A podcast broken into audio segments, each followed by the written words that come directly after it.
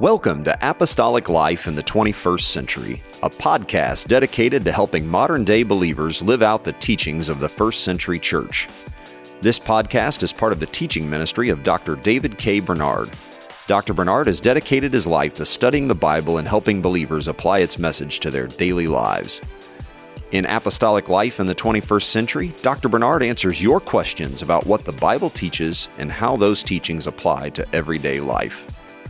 Thank you for joining us for this broadcast.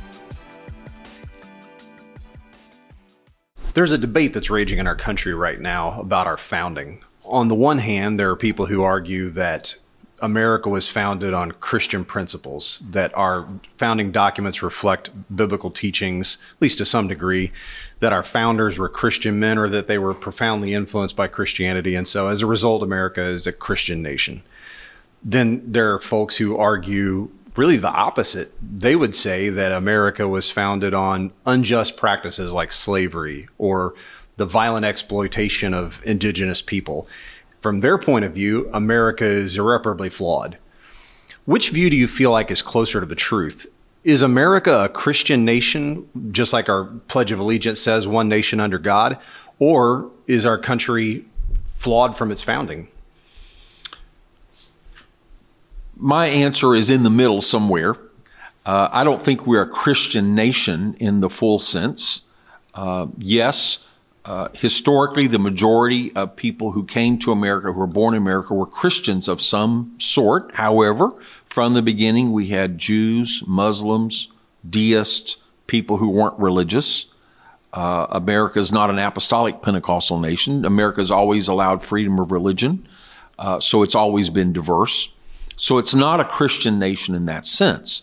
However, some of the founding principles came from the Judeo Christian heritage, or that is a, another way of saying from the Bible. Now, America, like any other human institution, is flawed. All have sinned and come short of the glory of God. So the whole human race is sinful. When you talk about slavery, when you talk about uh, wars of conquest, that has been universal to the human race. So every race is guilty, every nation is guilty. Uh, if you look at the slave trade, uh, you had evil African tribal chieftain and kings conquering neighboring tribes, enslaving them for their own good, and then selling them to European traders. You had your evil European traders, white people, bringing them to the New World the Portuguese, the Spanish, the English, so on you had Americans, North and South America, exploiting these slaves. Uh, you, at the same time, you had Arab slave traders. Muslims did raids in Europe, and it is estimated enslaved as many as a million Europeans, white people. And then probably as many slaves, African slaves that were transported to America, the same number were slaves in Africa internally enslaved by other Africans, and a, a, similar number were enslaved by Arabs and brought to the Middle East, where most of them died off. They worked to death. Whereas in the New World, um, although they were exploited, uh, they were able to multiply in their population. So when you look at something like that, this is in no way trying to minimize or excuse the evils of slavery, or, for example, European slave traders or slave owners in North America. It's no way excusing that or minimizing that in the least. It's just to say the Bible is actually true, what it says Romans 3 23, all have sinned and come short of the glory of God. Now, when it comes to the founding of America, while slavery was introduced shortly after the founding of America, and slavery became common in the South uh, at the time of independence, uh, some states allowed slavery, some states didn't. Some had never had slavery or abolished slavery, and many others uh, soon would abolish slavery. From the beginning, there were free um, African Americans or blacks, and some of them were allowed to vote in some states. So I would say America from its beginning was not perfect, it had problems. Uh, but the America as a nation was not founded on a flawed premise. It was actually founded, as the Declaration of Independence says, that all men are created equal. All humans are created as equal. And yes, the basic principles came from the Bible. It's very interesting that the Declaration of Independence mentions God no less than four times. First of all, it talks of the laws of nature and nature's God. So it's saying that there are laws that transcend humans. They come from God. So we judge every human society and every human institution, including our own, by the higher law of God's moral law, natural law.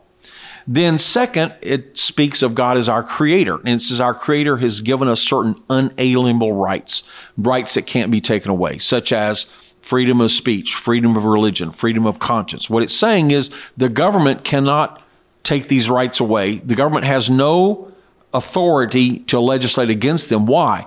Because they weren't given by government. They were given by higher, higher power, namely by God. God has given every human being dignity.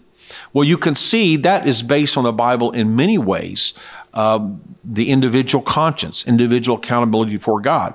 Then the Declaration of Independence mentions in, in justifying why uh, the colonists felt they had a right to liberty and a break away from their mother country, they said they appealed to the supreme judge of the world.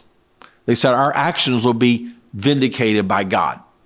We're not just trying to justify ourselves. We're submitting these to the rest of the world and we're submitting this to God. He can judge whether we're right or not. And then finally, they spoke with divine providence. We believe that what we're doing is right and we're trusting in God to help us, God to protect us and God to help us fulfill what we think is right. So there was a, a great sense that we are accountable to God for our actions. And freedom is something given to us by God, that therefore we have a right to establish a nation based on freedom. Well, as of that time, some of those uh, authors and of the Declaration of Independence and some of those colonies allowed slavery, which was obviously wrong and actually contradicted what they just said. But they established a trajectory that would destroy it. And the founders themselves, as I said, some were abolitionists, uh, some were slave owners, but even the slave owners, you can see in their speeches and private correspondence, they admitted that slavery is evil.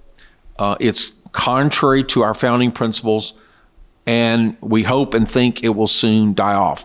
In fact, the Constitution never actually mentioned slavery because I think they felt it was an evil and we shouldn't mention evil, but they indirectly mentioned it in a couple ways to provide that they would, in 20 years, that the Congress could end the importation of persons, to end the slave trade, which they did.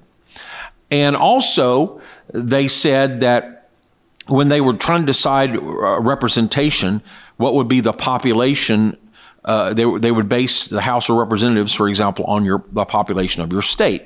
So how would you count slaves and how would you count Indians? So they took an economic approach. Indians weren't taxed, so they were looking at what the federal government had a right to control and a right to expect. So it was based on the economic output of each state. And so they estimated that a slave um, be, because of the nature of slavery, uh, was not as efficient as a, as a free economy. So a slave would only produce 60% of the economic value of a person who's self employed or who had freedom. And so they said, we're going to uh, calculate the population of those who are in servitude uh, as, as three fifths.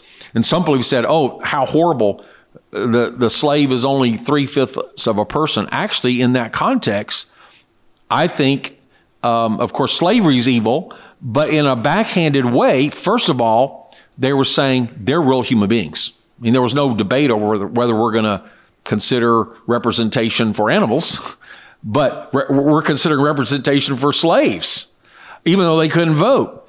And the three fifths was a way of limiting um, the power of slaves, if they uh, of the slave owning states where slaves could not vote. In other words, if they had given a, a full vote, they would have actually given more power to the slave owners. So it was a way of simultaneously recognizing slaves are human, they have to be considered, but we don't want to give too much power to slave owners. So, and the slave states. So we're going to do a compromise based on economic output. And so, in a backhanded way, they're also saying slavery is not as efficient a system as freedom because the economic output isn't as good. And so, in their minds, they were thinking this is a detrimental system that if we establish a new nation, it will die a natural death. What they couldn't understand uh, is the invention of the cotton gin would dramatically improve the efficiency of cotton uh, production. And so that gave new life to slavery, which it didn't have before. And I think probably underestimated the evil of people who owned slaves that would wanted slaves no matter what, even if it wasn't so economically profitable. So it was a great tragedy. But my point in going through all this is saying the Declaration of Independence was definitely established on some biblical principles. It wasn't a Christian document, but it was a document that recognized God and sought to be accountable to God. Likewise, the Constitution. The Constitution is based on limited government. Government has limited power. It's not all powerful. And we have to remember at that time in history, every major nation in the world uh, was uh, a dictatorship or a monarchy. There was no democracy. This was a radical new experiment. This is the first time uh, that a major nation, now there were experiments, the ancient Greek city states and what have you, uh, but those were limited, the Swiss Confederation, etc. But this is the first time a major nation decided to, to be formed on the basis of the freedom of each individual and uh, that, that, that the people would be the sovereign, that they would be the supreme authority.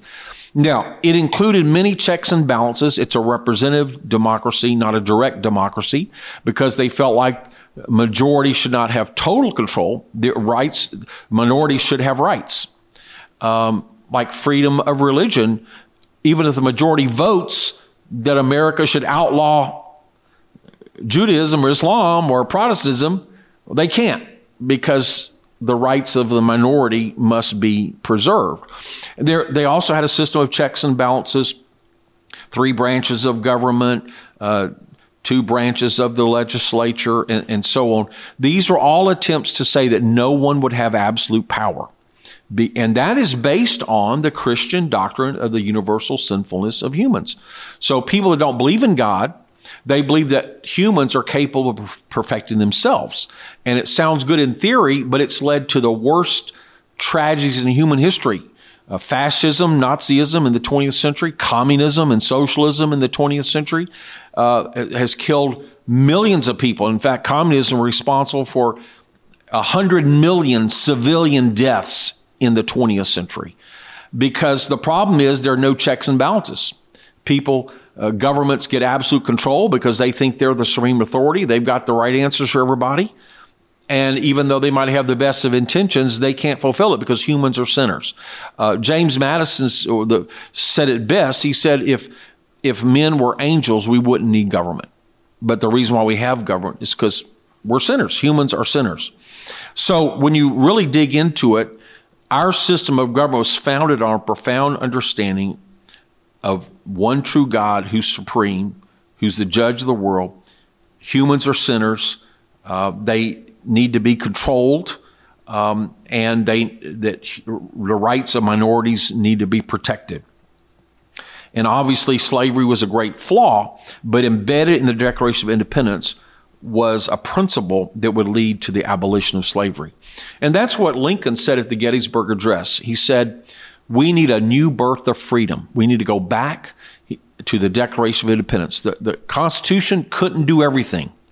At that point in history, it couldn't end slavery, although it started setting in motion by proposing the elimination of the slave trade and other things. It set in motion some things, but he says now it's time to go back and finish the job that the Declaration of Independence started. Go back to our founding document, which is supremely the Declaration and we need a new birth of freedom to ultimately uh, to now, not ultimately, but now to end slavery and give the rights of citizenship to everyone, including African Americans. You know, if you're interested, uh, there's some very good books on this discussion, but um, but Eric Metaxas has a book that describes how the Constitution was written. Um, Garry Wills has a book on, uh, on uh, Lincoln at Gettysburg, which talks about Lincoln's philosophy and the Gettysburg Address and the principles I've just mentioned. Harry Jaffa also has a book about Lincoln called A New Birth of Freedom, which goes into great detail uh, about these things. And of course, we did have the 13th Amendment, which abolished slavery, the 14th Amendment, which gave uh, everyone state and national citizenship rights, specifically to include African Americans, the 15th Amendment, voting for everyone, including African Americans, the 19th Amendment, which extended the vote to women, and then, of course, the civil rights movement and legislation, primarily in the 60s, which in a practical way extended uh, various rights to everybody. It's still a work in progress. And we should also talk about the Native Americans. It's, it's, a, it's a national tragedy. But again, we have to understand the historical context. Every nation in the world was founded by conquest and, and wars and so forth. And uh, there were many people, including the pilgrims, who did try a peaceful solution. Um, and it's also a myth just to say that all the the uh, indigenous tribes were peaceful. I mean, you study the Aztecs, uh, they uh, it's estimated that they executed over a million people in human sacrifice.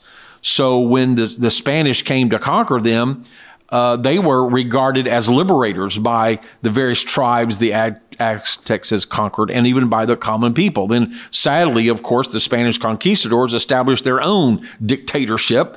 Uh, and so maybe it was trading one evil for another. But my point is, there's no pristine nation in human history. And the real tragedy, uh, which nobody really understood at the time, but Native Americans did not have natural immunity to many diseases that were in Europe and Africa. And so it is estimated that at least 90% of the indigenous population of North and South, America died because of diseases. So while there were terrible wars and while there were massacres on both sides, and while the European settlers uh, are responsible for uh, much of the wrong that was done, you do have to take in context that 90% weren't killed by warfare, uh, but 90% were killed by diseases that were little known, and uh, nobody even knew what germs were. They did not know how to prevent diseases. They did not even understand immunity. And so, again, I'm not trying to justify any evil or wrongdoing in history. Uh, we can say slavery is unmitigated evil, wars of conquest are unmitigated evil, massacres are unmitigated evil, uh, et cetera, et cetera. But that does not mean we have to say America is uniquely evil. Uh, in fact, compared to the rest of the countries of the world, America probably has less of a history of those kind of things, in part because we're younger, but also because we were deliberately founded on some principles. And so our Constitution is actually the oldest written, uh, functioning Constitution in the world today. So uh, we don't understand that America was the only country trying to do this as little as a couple hundred years ago. And so while we're thankful for the progress we've made, especially the civil rights movement, and even some things in recent years that have helped us uh, increase our understanding of justice and implement it more perfectly. Uh, I think we can say that uh, America was founded on some good principles, and we need to go back and renew those principles and extend those principles. Of course, I will say as a Christian, our ultimate solution is not any political system. No country is perfect. Our ultimate citizenship is not in an earthly nation. Our supreme allegiance is to God. And the ultimate solution to the problems of, of human, the human race are found in the gospel of Jesus Christ. And there will be no perfect uh, system and no perfect kingdom until Jesus Christ comes to establish his kingdom on earth. So while we're thankful to live in a wonderful co- country with unprecedented opportunities and freedoms compared to all of human history and the rest of the world, at the same time, uh, our supreme trust and our faith is in the Lord Jesus Christ. Thank you for listening to this episode of Apostolic Life in the 21st Century. If you enjoy this podcast, please take a moment to give us a review on Apple Podcasts, Spotify, or your favorite podcast app. We also appreciate it when you share apostolic life in the 21st century with a friend or family member. Finally, join us again next time as we look at how the Bible applies to everyday life.